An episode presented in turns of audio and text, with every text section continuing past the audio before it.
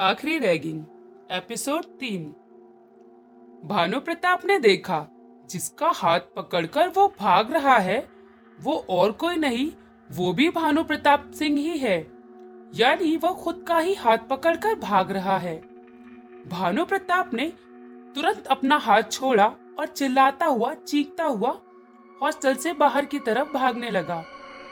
भानु प्रताप सिंह अपनी पूरी स्पीड से कूदता फांदता भाग रहा था। भानु हॉस्टल की चौथी मंजिल से भागता हुआ सबसे नीचे आकर सीढ़ियों पर ही बैठ गया। भानु बहुत ज़्यादा घबरा रखा था और यही सोच रहा था, ये कैसे हो सकता है? पहले मुझे वो दो दो सूर्य प्रताप सिंह दिखे और मैं सूर्य प्रताप सिंह का हाथ पकड़कर भाग रहा था, तभी अचानक उसकी शक्ल मेरे जैसे कैसे हो गई। क्या हो रहा है मेरे साथ? यह सब सोचता हुआ भानु प्रताप बैठा हुआ था और तभी भानु उठा और बगल में पानी की टंकी रखी हुई थी। भानु प्रताप गया और अपनी आँखों पर पानी के छींटे मारने लगा और सोच रहा था, कहीं मैं खुद में तो नींद में नहीं हूँ। लेकिन भानु प्रताप अपने पूरे होश और हवास में था। फिर भानु प्रताप सीढ़ियों पर फिर बैठ गया। और सोच रहा था, क्या है ये? क्या हो रहा है मेरे साथ? इसी उधेड़ बुन में खोया हुआ था, जो सारे कॉलेज के लिए सर दर्द था। आज उसी की हालत बहुत खराब पड़ी थी। तभी उसने सुना, किसी के कदमों की आवाज़ आ रही है और कोई सीढ़ियाँ उतरकर नीचे आ रहा है। भानु सोच रहा था, कौन होगा? तभी किसी ने आवाज़ मारी, सर, आप यहाँ बैठे हो? मैं पूरे हॉस्टल में आपको ढूंढ रहा था। ये आवाज़ सुनकर भानु प्रताप समझ तो चुका था कि कौन है और डरते हुए उसने पीछे देखा। तो पाया पीछे सूर्य प्रताप सिंह खड़ा हुआ है। लेकिन भानु प्रताप पूरी जान से चिल्लाया, चीखता हुआ बोला, क्या हुआ तुमको? क्यों मेरा पीछा कर रहे हो?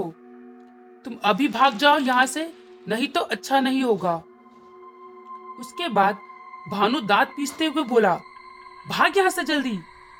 भानु की बात सुनकर सूर्य प्रताप थोड़ा मुस्कुराते हुए कहा, अरे सर, ठाकुर खानदान के होने के बावजूद इतना डरते हो। कहाँ गई तुम्हारी ठकुराई? बातें तो बहुत बहादुरी वाली किया करते थे। डर के मारे कमरे से भागकर यहाँ नीचे सीढ़ियों पर क्यों बैठे हो? मुझे भी अपने साथ कमरे से भगाकर ला रहे थे। अचानक मेरा हाथ छोड़कर काहे नीचे भाग लिए? मैं पूरे हॉस्टल में तुमको ढूंढ रहा था। क्या हो गया, सर? इतना कहा सूर्य प्रताप ने, और भानु उसको बस एक टक देख रहा था। लेकिन सूर्य प्रताप ने अब की बार भानु का हाथ पकड़ा और कहा, चलो सर, कमरे में जाकर सो जाओ, तभी चैन आएगा आपको शायद।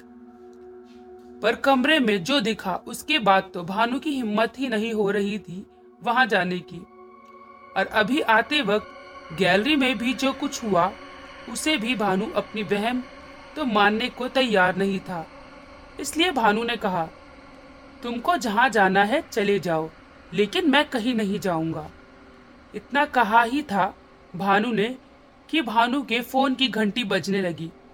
भानु ने तुरंत जेब से फ़ोन निकालकर रिसीव करा तो उधर से आने वाली आवाज़ सुनकर भानु के होश ही उड़ गए। उधर से फ़ोन पर कोई कह रहा था, अरे सर, कहाँ हो? आप, हम कब से आपका इंतज़ार कर रहे हैं? आपका और आपके कमरे में कहा चले गए? भानु बहुत ज़्यादा डर चुका था, लेकिन फिर भी डरते डरते उसके मुँह से निकली आवाज़। उसने कहा कौन हो तुम? दूसरी तरफ़ से तुरंत आवाज़ आई, अरे सर, इतनी जल्दी भूल गए? हम आपके दोस्त, वही बाराबंकी जिला वाले। अरे, आपकी बिरादरी के ही तो हैं। हम भूल गए क्या सूर्य प्रताप सिंह? अब भानु के पसीने छूटने लगे। क्योंकि ये कैसे हो सकता है? एक सूर्य प्रताप सिंह फ़ोन पर बात कर रहा है, और एक सूर्य प्रताप सिंह भानु के सामने खड़ा हुआ है था। भानु प्रताप सिंह डरता हुआ उठा और थोड़ा आगे की तरफ़ गया। लेकिन भानु मरता क्या ना करता, बिना रुके पीछे देखे हॉस्टल से बाहर निकलकर भागने लगा। भानु और सीधा सड़क पर आया और यही सोच रहा था, अब किधर जाऊँ?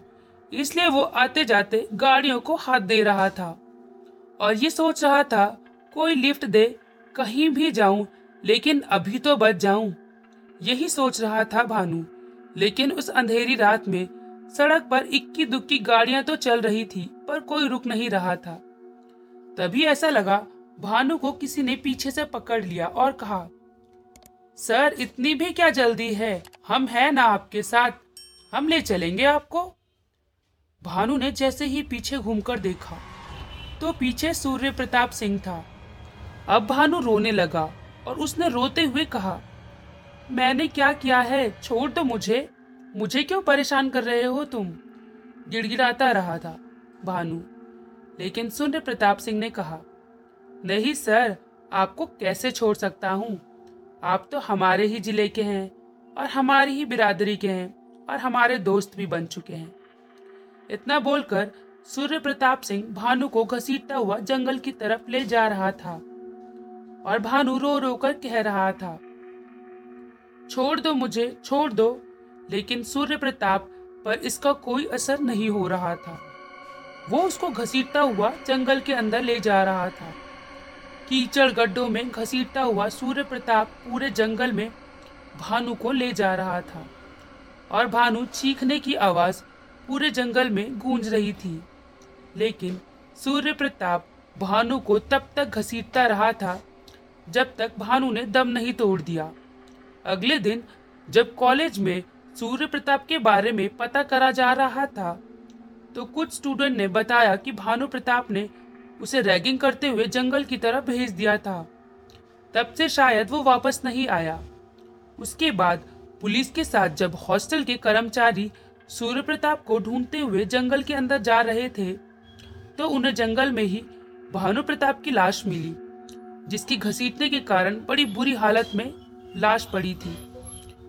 और थोड़ा और आगे गए तो कटहल के पेड़ के पास सूर्य प्रताप सिंह की भी लाश पड़ी हुई थी।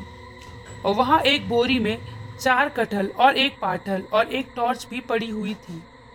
दोनों की बॉडी जब हॉस्पिटल ले जाई गई तो वहाँ पता चला सूर्य प्रताप सिंह की मौत तो एक जहरीले सांप के काटने से हुई थी और भानु प्रताप की घसीटते घसीटते मारा गया। कहते हैं लोगों की आज भी उस जंगल में कटहल के पेड़ के पास सूर्य प्रताप सिंह घूमता हुआ मिल जाता है।